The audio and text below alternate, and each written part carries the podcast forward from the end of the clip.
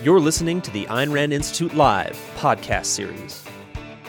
Inside ARU Philosophy and Work with Yaron Brook. I want to go to uh, introduce you, Yaron. Um, I mean, it feels a little bit silly to uh, introduce you to this crowd, but w- why don't you just give a little bit of background in case there are a few people who don't know who you are? Um, what you do. I was looking forward to you introducing me, not me introducing myself. All right. Well, um, my co-author. Is there anything else that's important about you? Yeah, I think that that that covers it, Don. uh, yeah. So Yaron is the chairman of the board at ARI.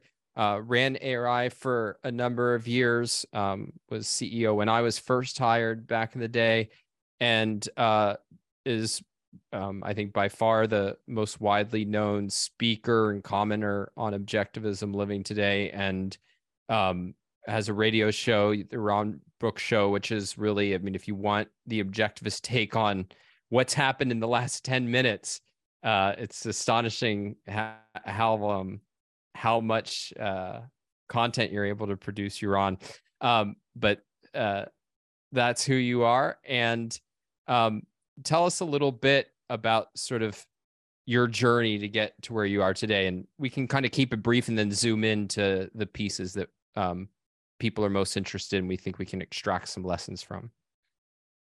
Sure. So so i think a lot of you know because i've talked about in the past kind of my discovering Ayn Rand at, at age 16 through Atlas Shrugged, uh, scrounging around for years to try to find stuff to read and and be engaged in um, and uh, thinking I was the only objectivist in the world for a while uh, in the days before the internet. That was fairly easy uh, and um, you know finally discovering uh, discovering uh, others um, who were studying Ayn Rand's ideas uh, in Israel being quite involved um, in organizing events and in organizing activities um, in Israel and uh, you know, participating in a lot of um, a lot of uh, discussion sessions, uh, even in the 1980s, and trying to trying to better understand the philosophy. Um, moved to the United States in '87. Uh, first place I came to in the U.S. pretty much was the Thomas Jefferson School, which was the the predecessor of, a couple of generations ago, predecessor of Ocon. Um, and uh, that was two weeks, amazing two weeks. Uh, Leonard Peikoff, Harry Binswanger were, were among the many faculty members at the time at the conference, uh, got to know the people at ARI. As a consequence of that, uh, then went to graduate school at the University of Texas, MBA and PhD in finance. Um, again, found a group of a, a group of um, objectivists in Austin in the days where Austin was um, uh, the backwoods, uh, not like today where it's a sense of the universe and uh, very active in terms of studying objectivism, uh, discussing it, engaging both at a social and intellectual level. Uh, started a conference business in Austin, Texas, where we'd put on conferences, the Hill Country Objectivist Societies conferences, something like that. Um, and we would put a conference every every year. It was billed as an amateurs conference because the papers were delivered primarily by non-professional intellectuals. Uh, uh, and then in the mid 1990s, got involved with the OGC, the Objectivist Graduate Center. I also started running uh, Lyceum International with with a, a, partner, Pamela Benson. Put on Objectivist conferences. Landed up putting on the summer conferences that today are Ocon. Um, put those on through the 90s and other kind of conferences and then uh, became the CEO of the institute in 2000. Uh, although, and, and I was a finance professor during during that period of time as well, and um, became a CEO in 2000. You know, in most of that period, I would say I never considered myself, and I think this is never considered myself really an objectivist intellectual. I was studying objectivism. I was interested in objectivism, and even as a hire to the Ayn Rand Institute, I don't think I was um, hired as an intellectual. I was hired as a kind of a, a guy who could who could run things and get stuff done. Um, I think I I think I you know the the more intellectual side of the career only came about post 9-11 when um, there was a real demand for content, and together with Onkar, primarily with Onkar, um, you know, we we worked hard to to develop that content, to build that content, and then I was the guy who who delivered, was the primary person who delivered that content. I also discovered, in spite of um, terrible early experiments, discovered I was pretty good on TV and in media and in interviews and things like that. Uh, so I became kind of the the the guy who went on TV and and did all that. And I'd say with you know before that was really the launching uh, event, if you will, for my intellectual career.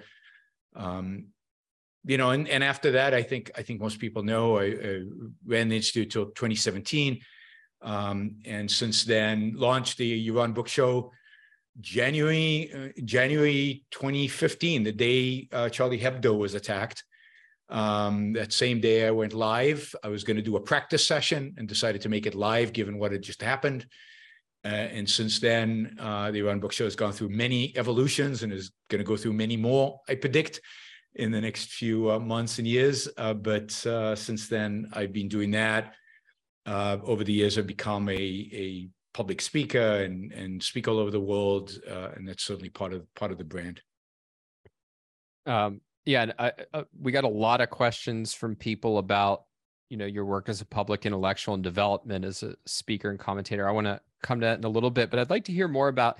Um, I mean, it's that had to be a big transition from kind of running some speaking companies and teaching as a as a professor of finance to now you're running the Ayn Rand Institute. What prepared you for that job or and what did you do coming in and thinking oh i'm not prepared to figure out how to run it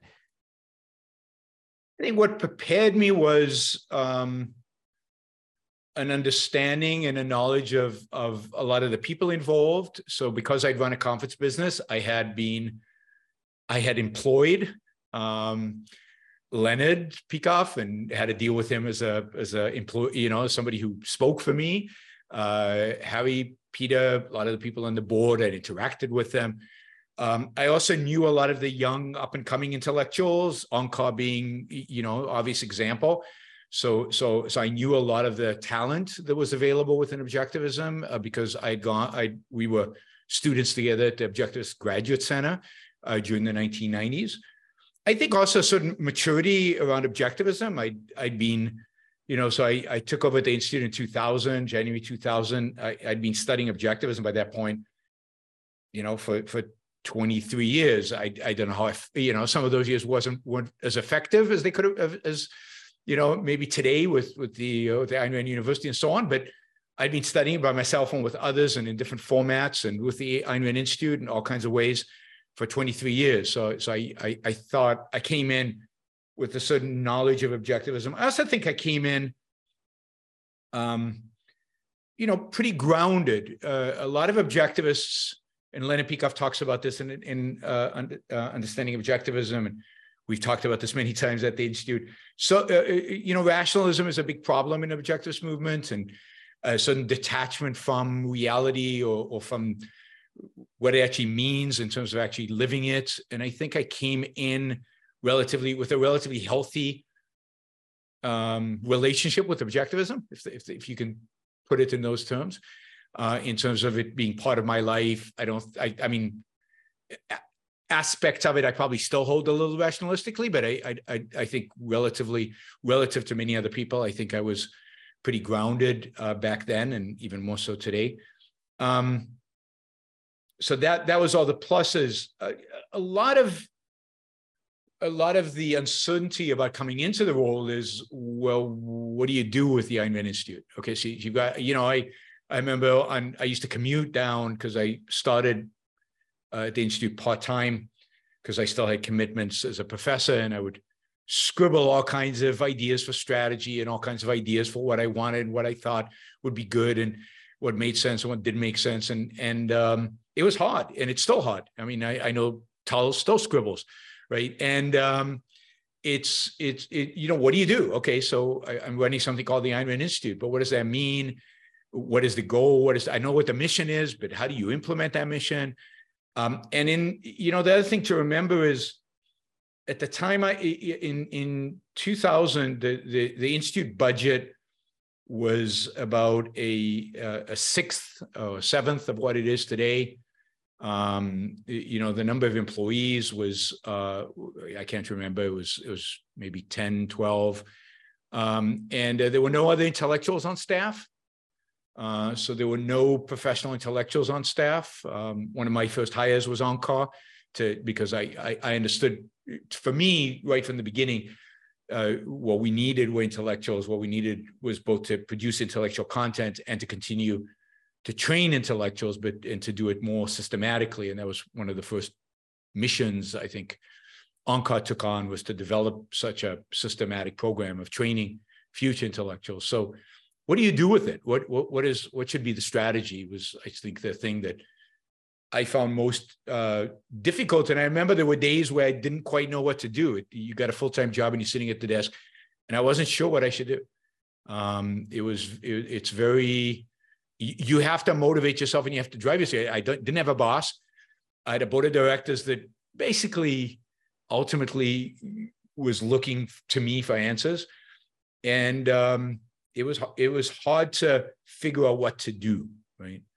It it I, you know, I think a lot got clarified pretty quickly, but there were days where it was very, it was very strange in the sense that what do you do? What do you do as a professional intellectual if you, or what do you do as the CEO of an intellectual organization? Not at all clear. Not at all clear. Um, I see Tyler smiling. Not maybe nothing's changed in the last twenty something years. before I accepted the job, you know. it, is it is the hardest thing, and we're talking about why we pay CEOs a little bit more because of the challenge of, of strategically guiding the organization. That's that's a really hard task. Yeah, I mean that's the primary job of a of a CEO is to strategically is to strategic guide the organization and then put in you know put in all the factors, the resources, the human and capital resources to make that strategy a reality. But those are those are the challenges.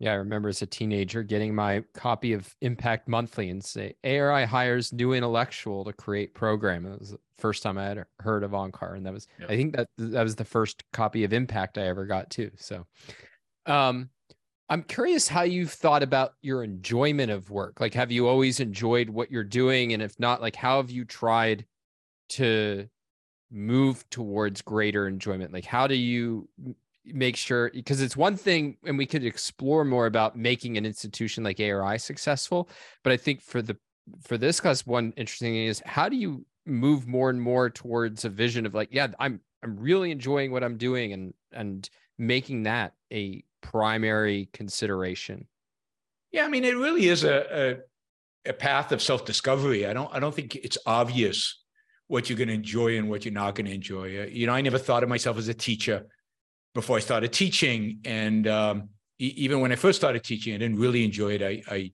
and I and I gained a real appreciation for it and gained enjoyment of it over time. Um, and and I you know in every aspect of the job at ARI and then later you, you have to figure out what you like and what you don't like. So it, it became pretty obvious to me that what I liked was the, the, strategic thinking, the the kind of the deploying the resources, the putting the pieces together. Um, and what I what I liked was the with the intellectual work. The you know some of my you know the best time I had was the interactions with Onkar and just just learning and and talking and figuring stuff out. That was that was you know super fun. Um, you know, and I also discovered what I don't like, and and it became pretty uh, obvious that what I didn't like was the day-to-day process of managing people. I I I, I don't get people. Um, no, but I, I I I you know it was it was challenging even in a in a objectivist um, organization. It's not easy, um, and uh, I didn't particularly enjoy it. I had many conversations with people like John Allison and others on how to do it better and. Uh, how to improve on it, uh, and I and I, you know, I think I got better, but I don't think I ever mastered it completely but it it's that was to me the most challenging and i'd say when i left the institute the biggest relief i had was god i don't have to manage people anymore uh, it was a huge load off and um, and and in a sense i did get to do uh, the stuff I really enjoyed. And and even during the institute, you know, there was I hired at some point I hired a chief operating officer to a large extent in order to allow me to focus on the things I thought I did well and enjoyed. Um, there are aspects of fundraising I enjoy. There are aspects of fundraising I hate.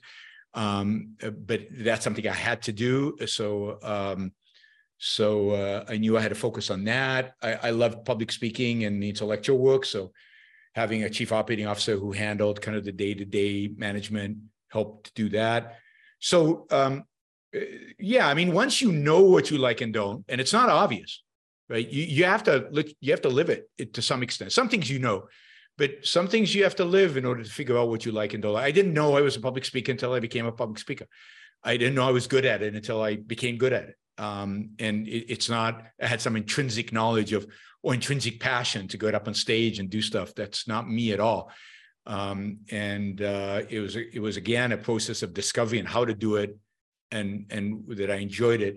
It was obvious to me that I enjoyed teaching when I once I got into it. Um, so it's a process of discovery, and then in your career, to the extent that you have control over it, um, trying to get better at the things you're not good at because because because it's important and and at the things you might not enjoy the better you'll get at them the the more you'll enjoy them. Um, and then trying to figure out how to structure your life in a way that you can minimize the things that you um, don't enjoy to the extent that that's possible. I mean fundraising clearly was something i had to do managing people is something clearly I had to do. So there was no way to just get get uh, shrug that off. You you had to you know you do it. Uh, you get the best resources you can to make it easier, but you still have to have to do it uh, until you get to the point in your career where you can uh, where you cannot do it. Well, maybe you could say so. You mentioned fundraising a couple times. We were talking about negotiation and how like a lot of times people feel uncomfortable for asking for you know what they think they're worth. I certainly struggled with that. Um, my memory and you can correct me if i'm wrong is that at least in the early days uh, your fundraising team was constantly saying Yaron you got to go for the ask and you, you weren't uh, and that's certainly something you've gotten better at. So maybe you can say a little bit about how you've uh, approached building that muscle. Yeah no making the ask is very hard particularly i mean some people uh, more tuned to kind of the sales a sales mentality where you where, where you ask. I was not. I'd never been in sales. I, I didn't know how to do it. I, I, I it didn't come natural to me at all.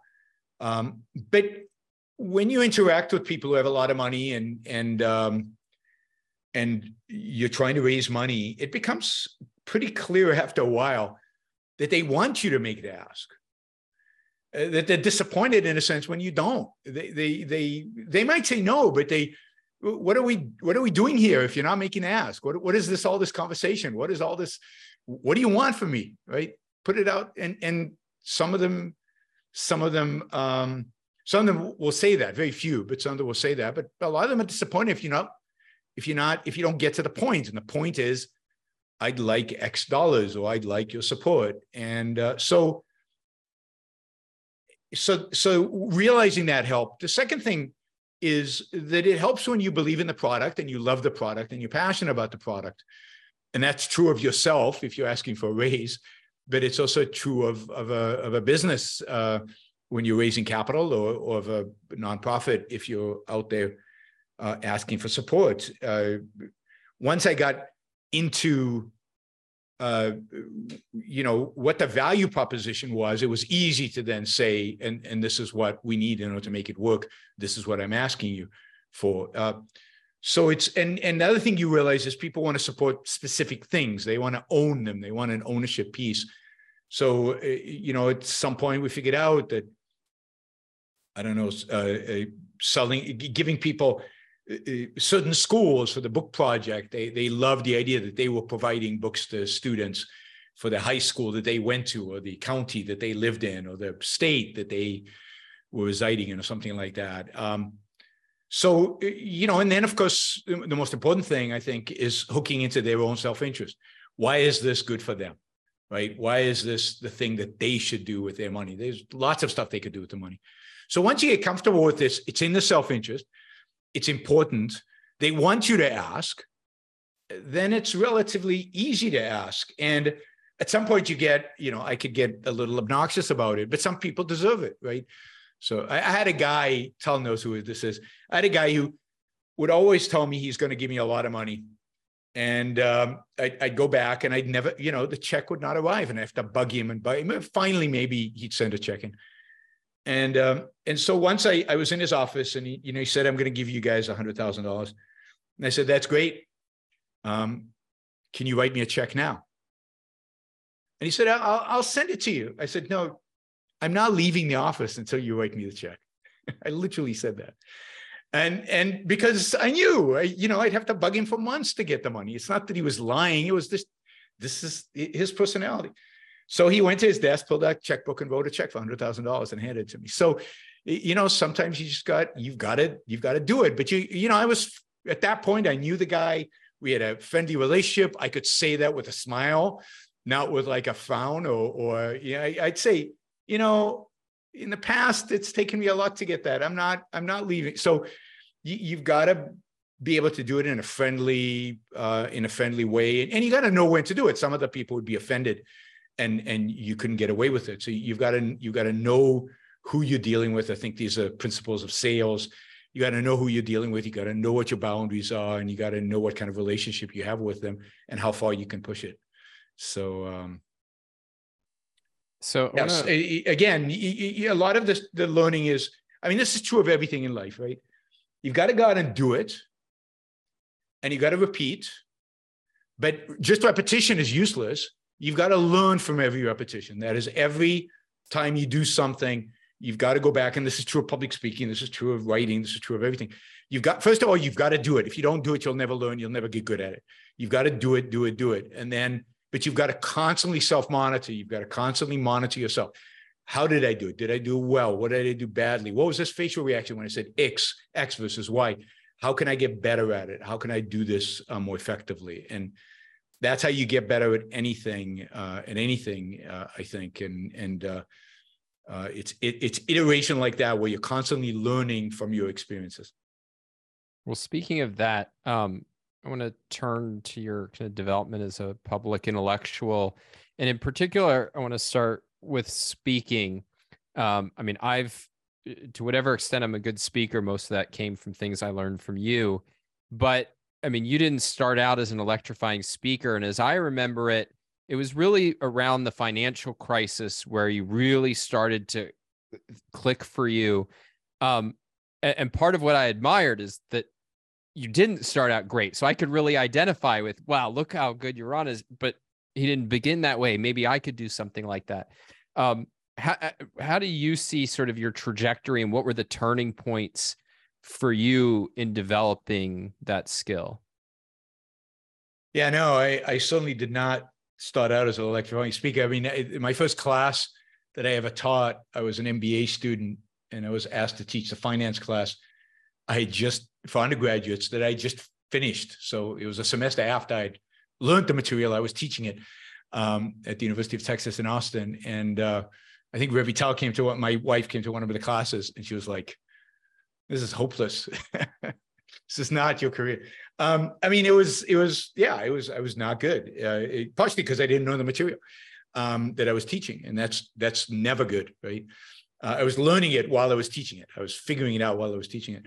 Um, but then once I got into the classroom at Santa Clara, I, I, got much much better. I I improved constantly, and as I got better, I started enjoying it, and the, the improvement really came from gaining gaining comfort with the material, and then focusing on the students. Because why are you teaching? You're not teaching in order to just regurgitate the material in your head on the board or just to appear big and strong on stage.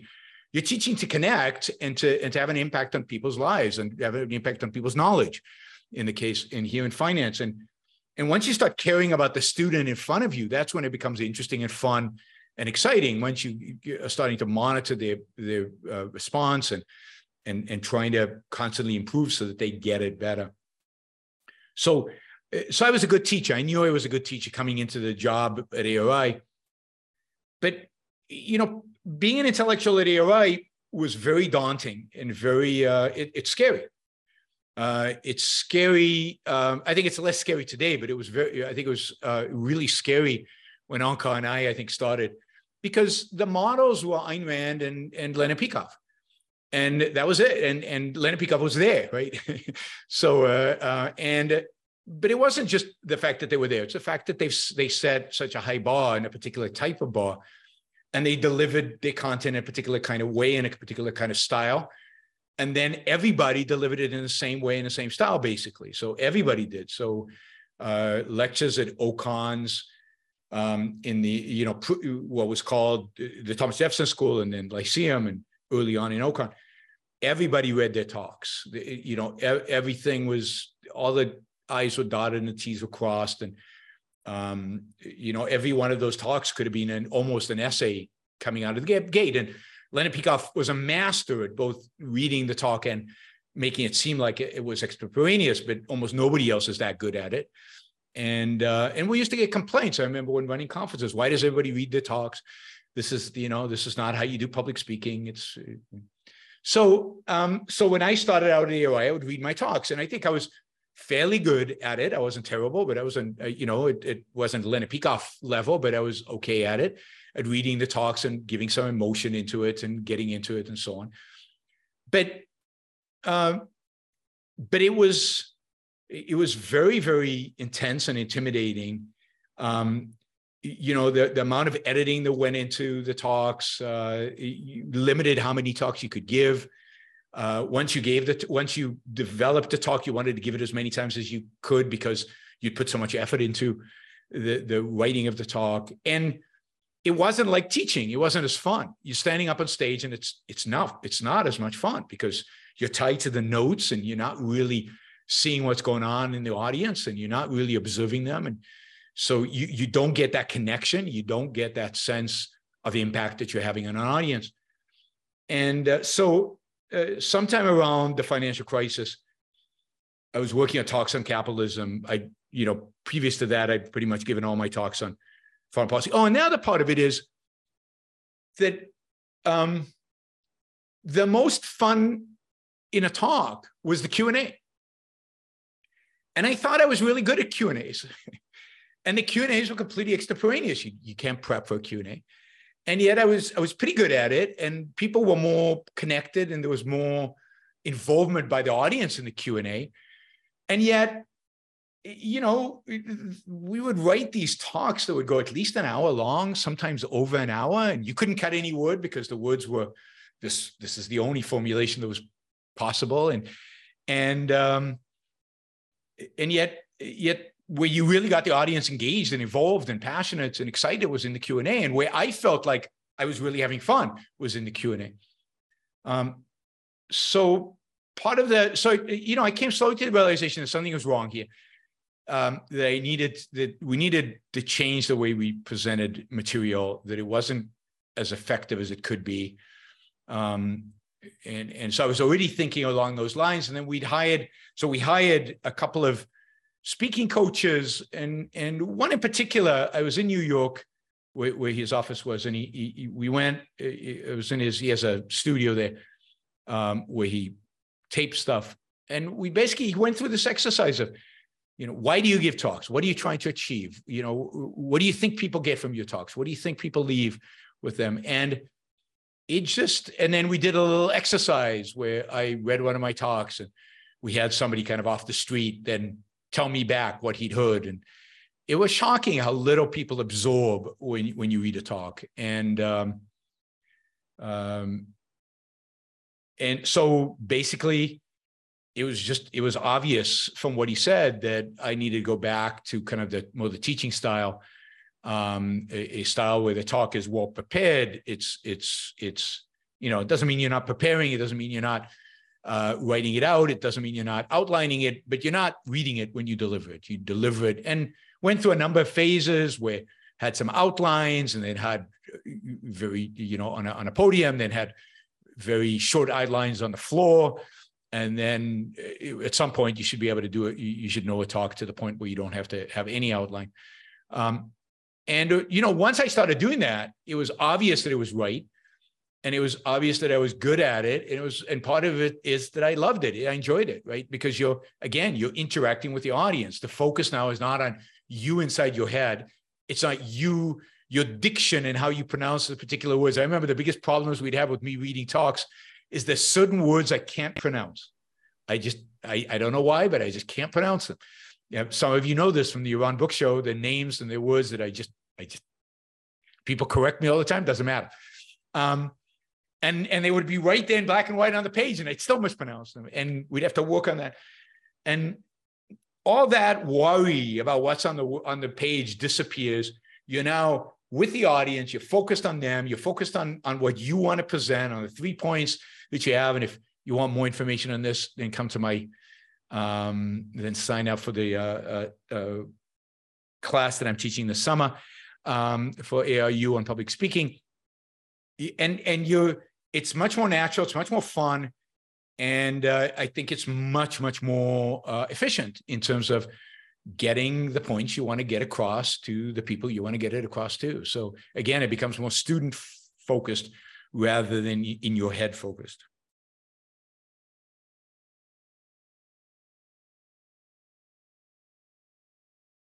What does it mean to be a generalist? Because I think some people think being a generalist just means, well, I just say whatever I want whenever, you know, the opportunity arises and that there's not a unique kind of skill set involved in it. Yes. I mean, I mean, there's a, a, a, lot of questions there. One is why specialize? I think because the scope of human knowledge is so extensive that if if we if if you're going to have an impact in your field, you need to have a field. You need to have deep knowledge in that particular area, integrated into a lot of other areas. I mean, Alex specializes energy, but he knows a lot about business and he knows obviously a lot about philosophy and he knows a lot about other things.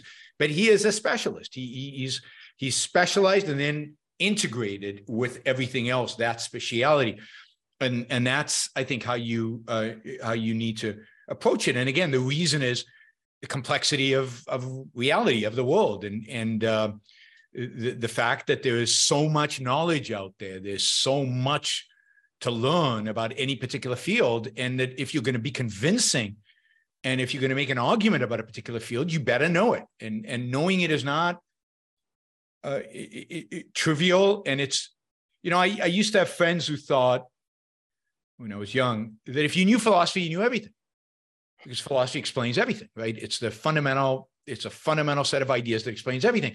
So if you know philosophy, everything else is the deduction from philosophy. So how complicated could it be to be to know everything you need to know about energy? In a sense, we know everything we need to know about energy. All you need to know about energy is we should be free. That's it. Now go and make an argument like that to about energy. I mean, it's you can't. It it it it completely goes over people's heads. They don't get it. They don't understand it. But what about this? And what about that concrete? And what about this connection? And what about uh, what about externalities? And what about a million different things, right? And you ha- better have answers and you're not going to have answers as a generalist for the most part uh, to those kind of things. Um, so one is I, I think you need to specialize because it just the nature of reality requires it. It requires specialization. It requires deep knowledge in particular areas as an intellectual where you want to have an impact. How to choose a, a specialization is is complicated. I mean, it, it depends on your values. You have to figure it out. Yeah. Again, there's no there's no replacement to trying different things out right um, alex alex was doing all kinds of things and he was uh, uh, reading all kinds of different material and trying to figure out what the hell Yaron wanted and what what he should specialize in and and we and then he fell in love with energy he fell in love because of an essay he wrote on uh, on rockefeller he fell in love and he suddenly realized whoa this is really really important. And uh, and and and all and and huge and it's a big area and it's not it's not narrow and there's a lot to learn he suddenly realized. So read a bunch of stuff right and figure out what you really find interesting. What do you really find interesting right now? I mean i could give i could tell you what i find interesting. If i was going to specialize now what i would specialize in but um but that's not going to help you. I mean we don't have an expert today uh, you know you want to know what I specialize right now artificial intelligence there, there should be an objectivist out there that defends that is, you know, one of the biggest issues right now is is in in business and and is you know the the the guy who's responsible for the biggest advance in AI in recent, you know, recent times. Sam Altman goes in front of Congress and says, please regulate us because we're really, really dangerous. Like, what is our response? And, and what do we know about how to structure that response? And what do we know about AI? And what do we know about the dangers or the lack of dangers? And how do we defend that? And how, I mean, I talk about it, but I know when I'm talking about it, I don't know enough to do a real deep dive and really talk about it. So technology generally, I think is is is uh, is fascinating. I, I did a show on on chips, on semiconductors and the, the implications, semiconductor, the implications for foreign policy, the implications for domestic policy, the implications for for a lot of different things that have philosophical roots. But that's just in policy economics. You don't have to specialize in areas like that. You can specialize in uh, ethics if you're a philosopher. You can specialize in uh, you know culture you can specialize in in uh, in in free speech you can specialize in i don't know sexuality that's a big issue right now right uh, you know sexuality so you can you can specialize in in a million different things uh, uh, but you have to find something that interests you that is that you're passionate about that you can see the integration with philosophy and and and go somebody says biotech and life extension huge right huge areas that require philosophy and a philosophical defense or philosophical uh, perspective, you have to figure out what interests you. It might start out as a very narrow thing that expands broader. It might start out as something broad that goes narrow. It, it, there is no rule here. It, you know, the reality is endlessly fascinating. There are endlessly interesting things out there. Start with something specialize in it, see how far it'll take you, see if you can broaden it, and maybe switch specialization after five years. It's not like if you do one, you're set for yeah, life and you sure. can't do anything else. So experiment and play around with it. Also, you know, this whole idea of me telling you to specialize.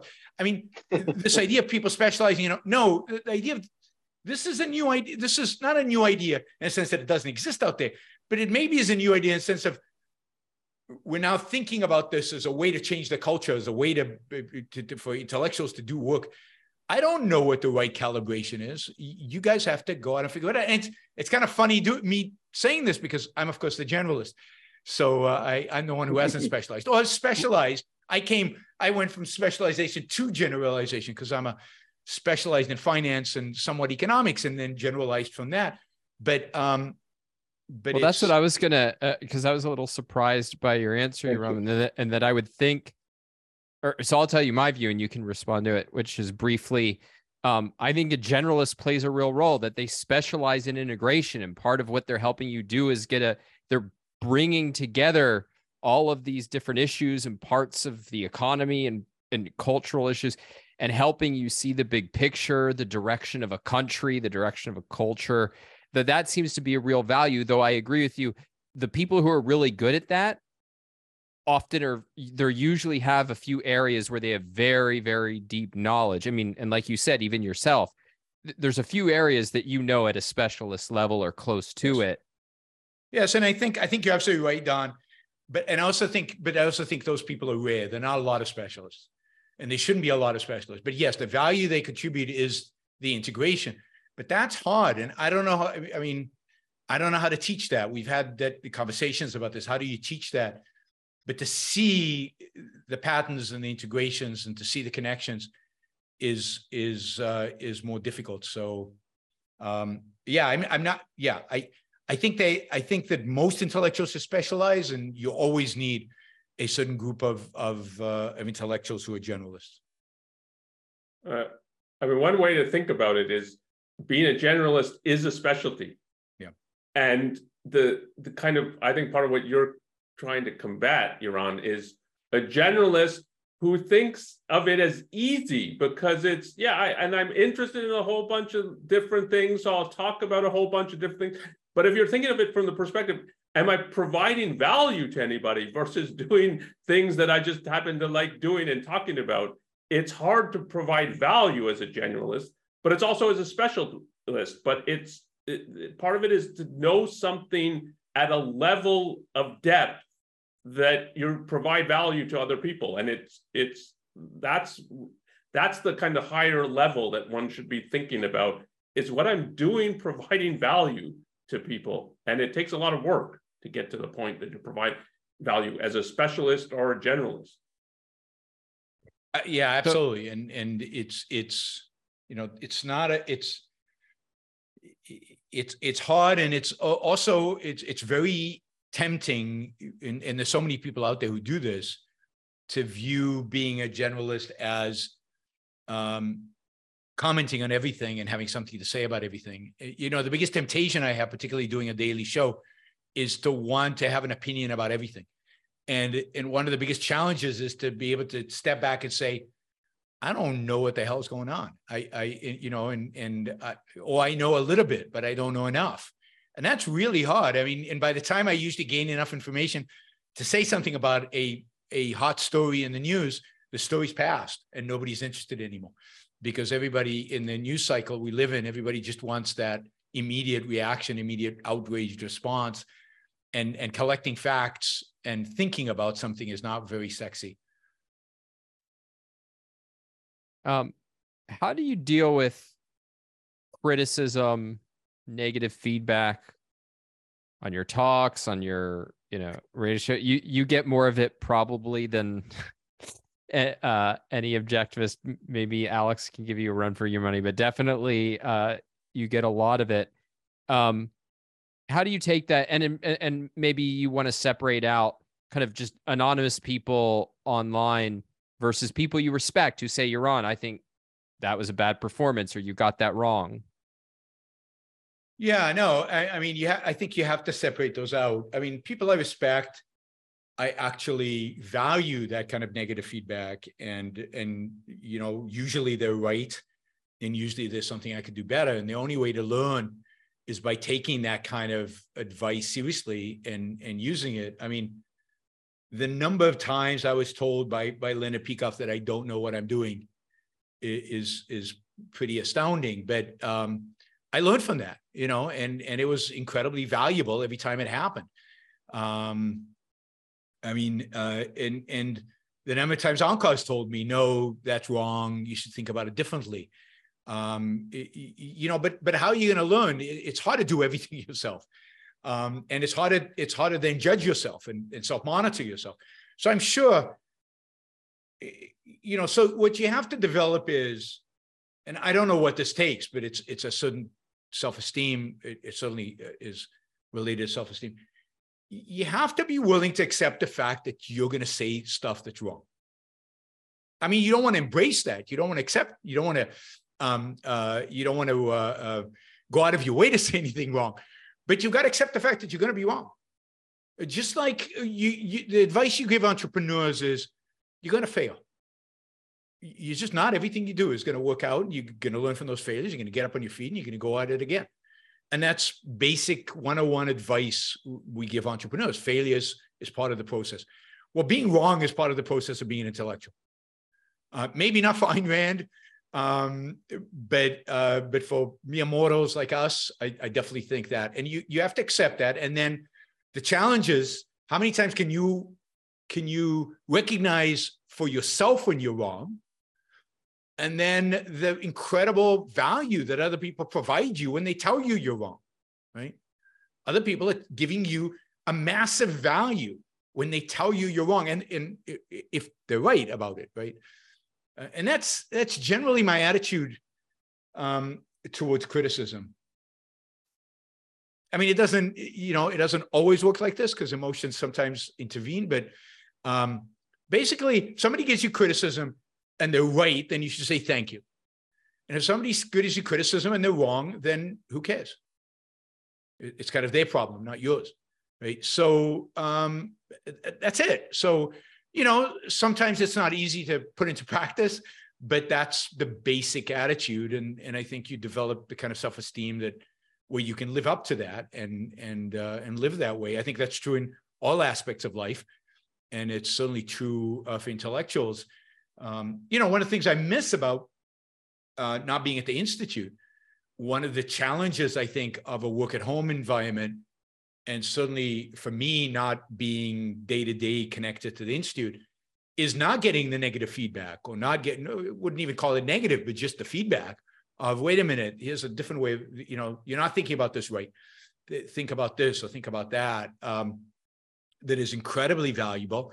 And one of the things that I think Onkar and I talked about for many years about wanting to create within objectivism is the kind of intellectual environment, the kind of intellectual community. I know that for some people that's a bad word, but an intellectual community where people can actually say to one another, hey, what you said in the talk, it's not exactly right. You you might want to think about it this way or that way, you know, or even, you know, that talk was shit. It was just bad.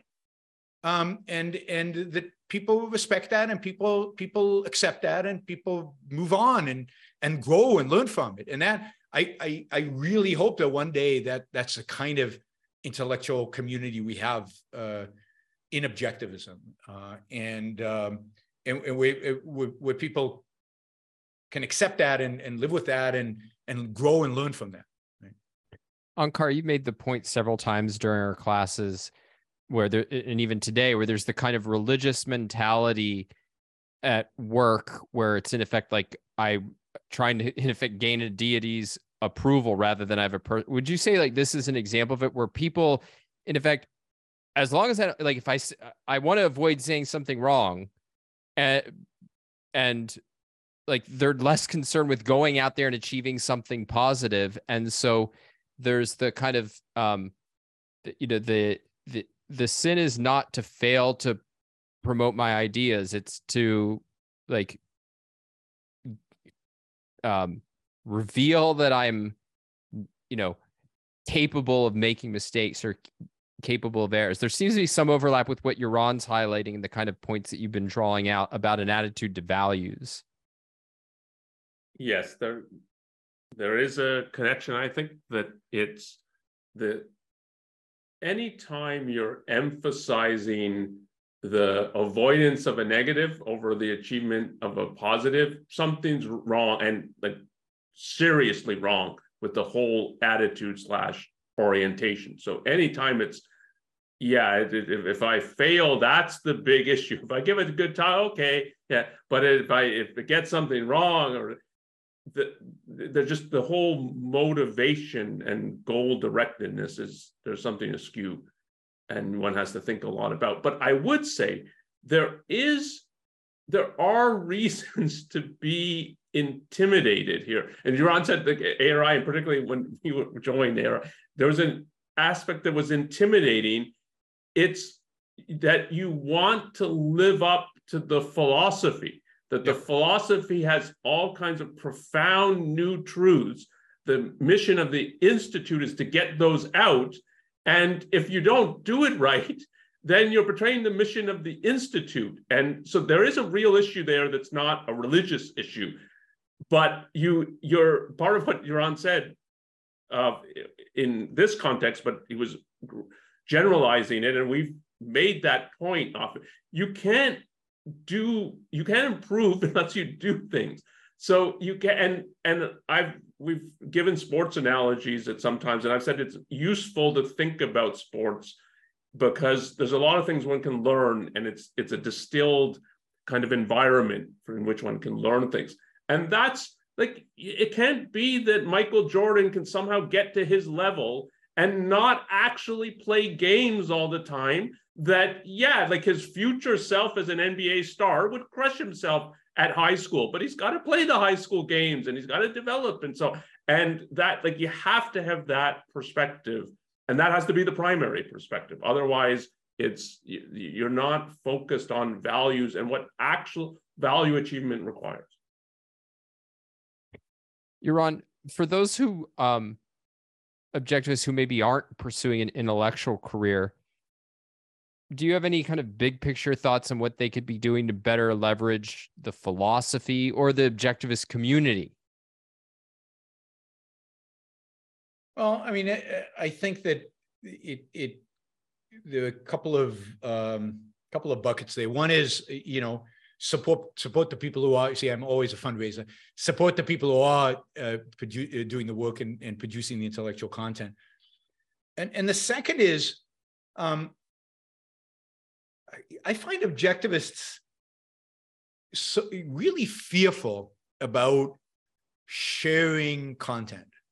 Like we live in this area of social media, we live in this era of the internet where you can actually have a huge impact by taking Ayn Rand's content or uh, ARI content or whatever content and, and using social media to share it and and and kind of let the world know about it and maybe comment on it, but but put it out there. And I find so much resistance, partially because, well, I don't know. I mean, it's it's an interesting psychological question about why that is. But part of it is that everybody wants to be, I think some some of part of it is that people want to be original. They they wanted the content to be theirs and they find it unsatisfying to share other people's content. And I think that there's a real profound mistake there, particularly given that we're all learning this philosophy from Ayn Rand. Um, and uh, I, I, think it really undermines it. If you think about all the other movements out there, the the the, the grassroots is so eager and so good at sharing the content that their intellectuals produce and using that content and maybe commenting on it, but, it, but it, there's always a there's always a link to an article, a video, or something. And I, I find it interesting that the objectivist movement is is really in a defensive mode. It's like we, you know, we're afraid to offend maybe personally because of personal relationships, or or we just don't feel enough self-confident in presenting the material because we might be asked to defend it and we're not sure we can. I, I don't know, but the the you know, getting the word out there, being much more confident about your own views and being willing to stand by them and willing to stand by the people articulating those views in public, I think is something that could be really, really helpful uh, for everybody to engage in. All right, we have a couple minutes left. Um, well, here's again. This is from uh, Stefan. After all these interviews, what is one question you wish somebody had asked you but nobody has yet? Uh, that's exactly the kind of questions I blank out completely on. I have no idea. I have no idea. Uh, I wish some of the interviewers would, you know, many of them have read the philosophy and read Ayn Rand. Read, I wish there were a few that understood it.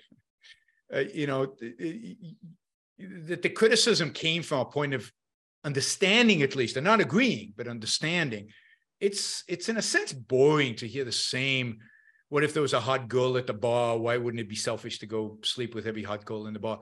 It's like come on, you know Ayn Rand didn't didn't hold that. It's isn't that obvious from every scene in Atlas Shrugged that she didn't hold that as the view of selfishness? So what is it that you're missing? Why can't you introspect and figure out why you don't get it rather than asking the same silly question over and over again?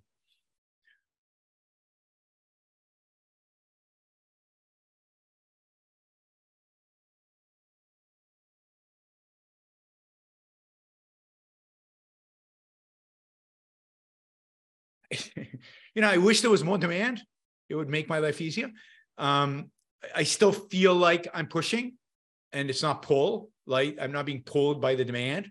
I now it could be like uh, I'd make a lot more money if I was pro Trump, right? A lot more money. I mean, it would not even the ballpark. Um, uh, or there are a few other issues where I could easily, you know, as as Ayn Rand was offered a million bucks to integrate God into it. You know, there's so many little things like that that you could do that um, but I, I don't, I'm still not at the point, and I, I don't know that I ever will be at the point where there's real demand, right? Uh, people are still, even the groups out there that have me speak, it's always with hesitancy. It's always with, it's still difficult as, as, as, as popular as maybe I am within the objectivist world, or even, I'm not even sure if that's true, but, you know, within a particular subgroup within the objectivist world, I'm not anywhere else really. And and uh, and even the people who I I think like me when I present, I don't get a lot of invitations. I don't. It's it's a very strange world out there. The relationship of other intellectuals in the world to me is very weird. The, the relationship between student groups, they respect me, they like me, they think I'm a great speaker, but they're not inviting me to come and speak because they're not sure about the message and they're not sure what they're embracing when they have me come in. Objectivism is still, I think, you know, really still a challenge for for everybody out there and still something they people have even now friends supposedly have a kind of a love-hate relationship with. Thanks for listening to the Ayn Rand Institute Live podcast. Subscribe on iTunes, Stitcher, or wherever you listen. You can also find us on YouTube. If you like this content, please share or leave us a review. For more information, go to aynrand.org.